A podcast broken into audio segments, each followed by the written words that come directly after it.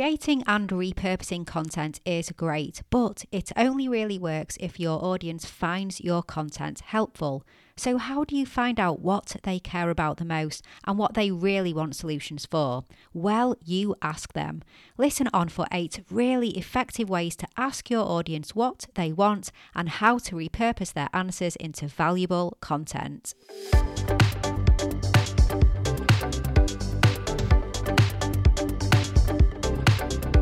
You're listening to the Content 10x podcast, where it's all about content repurposing.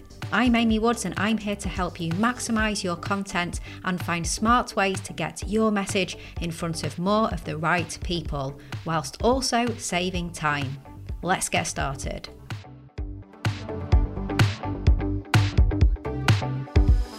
Hello and welcome back to the Content 10x podcast. I'm Amy Woods, the founder of Content 10x, and in this episode, I'm going to be talking about eight ways that you can ask your audience what they want so you can repurpose their answers into hugely valuable content that meets them exactly where they're at. Now, like I said in the introduction, as content marketers, we always want to be creating great content and, of course, great repurposed content as well. And we must always ensure that our content is closely aligned with our audience's needs. If we're not giving our audience what they want or what they need, then we are going to be in a constant uphill battle when it comes to growing our audience and boosting engagement. We're putting all the time in, but it's just not clicking and the ROI isn't there. So, how do we ensure that we are talking specifically to our audience and giving them what they want? Well, as I said, the simple answer is to ask them. There are loads of different ways to do this and loads of different channels to do this on. So, in this episode, I'm going to cover why it's important to involve your audience in your content planning eight ways to ask them what they want, and what to do when they answer. Now, before I get to the main content, just to mention have you checked out the Content 10x Repurposing Effectiveness Scorecard? If you want to find out how your content repurposing strategy and efforts compare to others and get specific tips and advice on how to improve, then look no further than our scorecard. It's free, it's 21 quickfire questions, and it takes around about three minutes. Just head to content10x.com forward slash scorecard and see how you get on. Okay, as I was saying, in order to create content that our audience wants to consume and position ourselves as the leading authority that we want to be known for, we need to understand who our audience are and we need to know what content we can create that will be really helpful to them. We need to do research and that can involve actually asking them. This is so important because if we involve our audience, we create relationships and build a community community whilst positioning ourselves as someone or as the brand who is there to help. If our audience feels heard, they are more likely to engage, and an engaged and involved audience is more willing to move down the marketing funnel to that all important final action stage. Another benefit is that if we know where some of our audience are, so not everyone, but where some of our audience are, and we get to know them and we manage to create content that solves the problems that they want us to solve using the right tone and the right terminology that they respond to and resonate with, then we will attract a broader audience in doing so. We'll draw in all those ideal clients that didn't even know that we existed until we started to create content that's perfect for them. So now we know why it's so important. Let's get straight into it. Here's eight ways you can ask your audience what they want. The first one I'm going to cover, and these are in no particular order, but this is a nice and easy one, is to run a poll on your social media platforms. People love answering questions, everyone has an opinion, and often aren't afraid to share it on social media, and it's called social media for a reason. So make the most of the social and interactive features on the platforms. Keep your poll simple, quick, and relevant with the option to elaborate on their answers as well. So, there are poll features on LinkedIn, Twitter, Instagram within stories and reels where you can quiz your audience. Now, I think it's fair to say that LinkedIn polls do get a little overused on the platform, so don't start doing a poll a day or anything like that, but they are really useful and can be effective.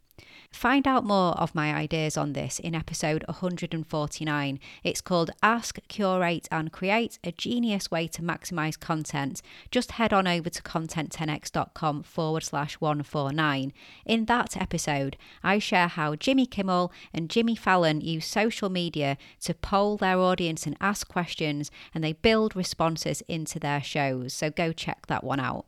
Okay, the second way to ask your audience if you want more in depth responses, you could invite your audience to take part in a survey. Social media polls are obviously just a quick, simple way to ask a question or two, but a more in depth survey allows you to ask multiple questions. You can allow for different types of questions like multiple choice or longer free form answers, and you can make the decision as to whether you want to gather data or not. And by that, I mean get names and email addresses so that you can gather leads and nurture them as well. So it's a really good idea to do that. Now, you might want to gamify your survey or find an incentive for people to complete it. Our Content 10x repurposing effectiveness scorecard, which I mentioned earlier, is a great example of a survey in a way. It's a scorecard, but it's very much like a survey. It's a win win situation because not only do we get loads of useful insight from our audience, but we also provide them with something in return because our scorecard gives people really valuable tailored feedback that relates to their answers. You can find lots more about scorecard marketing in our episode called Content Repurposing for Scorecard Marketing. So do go check that out at content10x.com forward slash 257.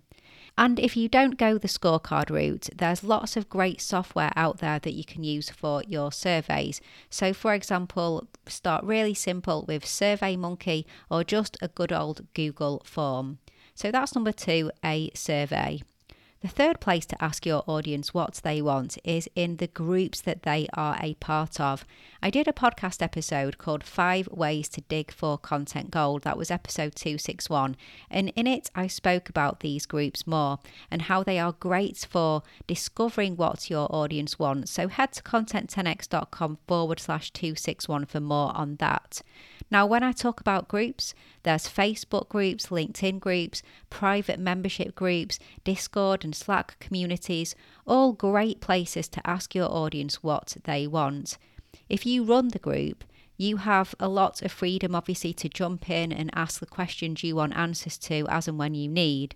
If you're a member of someone else's group, so a group where your audience are and you are a member within that, then it's important to stick to the rules of the group and don't come across like you're obviously doing research for your own purposes, for your own content, or even worse, like you're selling. So basically, don't come across as divisive or self serving. Group etiquette is the key here. You don't want to get kicked out, basically. That's not good for content ideas. You might get all the answers you need actually just by by observing the conversations taking place without even asking too many questions. The fourth effective and more intimate way to reach out and speak to your audience is to arrange calls or one on one chats with a small subset of engaged people who you trust and who you know will provide the insight you are looking for. It sounds so obvious, but how often do you jump on a call with your existing customers or engaged members of your audience to find out what problems they have right now? Now, this isn't a high volume idea, but it's likely to glean quality and in depth feedback. Number five is similar. You could consider running a focus group. This will also provide in depth insight into your audience's wants and needs and the problems that they have and the help that they are looking for. If you go this route and you run a focus group, ensure that everyone invited has a clear understanding of what you want to cover during the session. Provide lots of space for discussion, be prepared to moderate it effectively so everyone isn't talking over each other, and you'll want to record the focus group so you can play it back and pick out all the key themes that emerge. You can work with external organisations who run focus groups for you, so that's something to consider as well getting in someone who would run the focus group or a facilitator. So, one on one conversations are good, but you might find different topics emerge when people talk in groups. Similar to the survey and one to ones, you're asking for the time of others, so think about how you can incentivize and reward them for taking part. Number six is to run a live stream. Now, I know for some this might sound intimidating, but for others, this is totally within your comfort zone. So, you obviously need to go with what you think is best for you and your audience.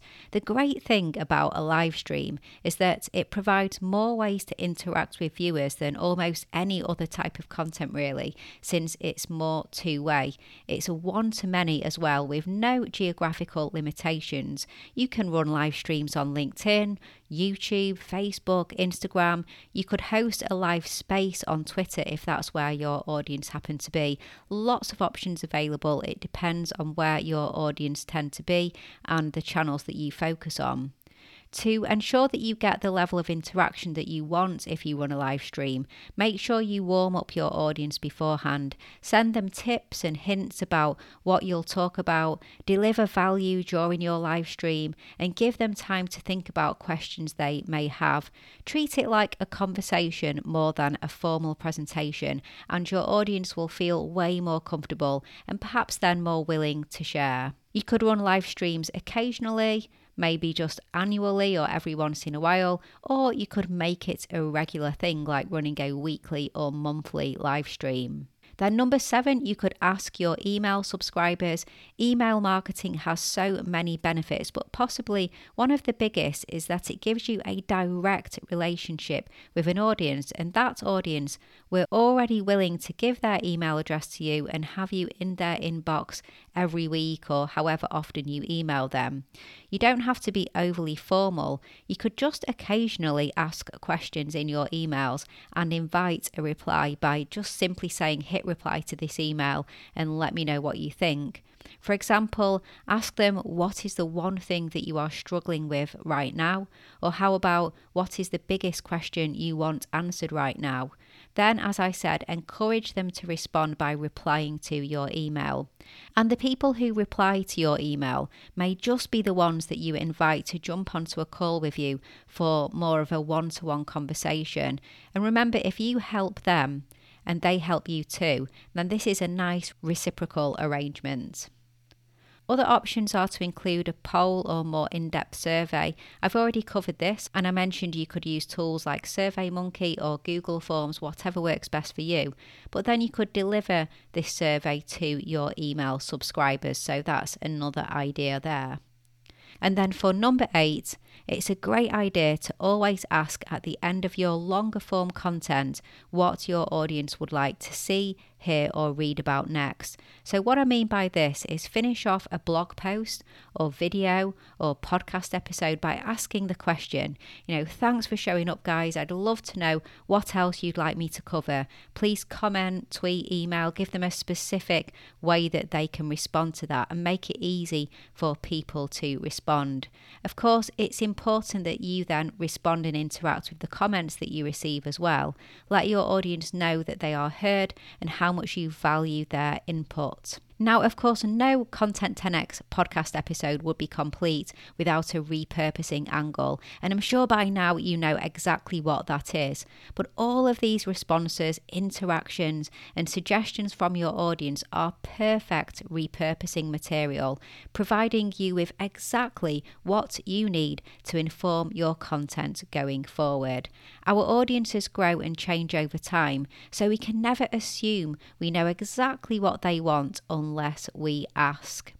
So, there you have it. I really hope you enjoyed this episode. Now, if you're looking for help when it comes to content repurposing, our services at Content 10x may be just what you need. We provide a fully end to end, done for you video and audio repurposing service. Whether you have or want a weekly podcast or video show, run regular webinars, virtual events, thought leadership content, we can help. Just head to content10x.com to find out more. Go to the show notes to find the links to everything I've mentioned in this episode, and please subscribe to our weekly newsletter. Become a Content 10x insider. Just go to content10x.com forward slash newsletter, where you'll get weekly news, tips, repurposing advice, and more. We're at Content 10x on all the social media channels, so wherever you hang out, please do follow us there and do connect with me on LinkedIn as well. I'm Amy Woods, founder of Content 10x, and when you connect, tell me that you listen to the podcast. That would be fantastic. And following on from what I said in this episode, of course, I'd love to know what you want to hear more of from me and the rest of the Content 10x team in our content. So please do let me know via any of our social media channels or hit reply to our weekly email if you are a Content 10x insider. Okay, so that's a wrap. All that's left to say is thank you so much for listening, and I'll catch you in the next episode.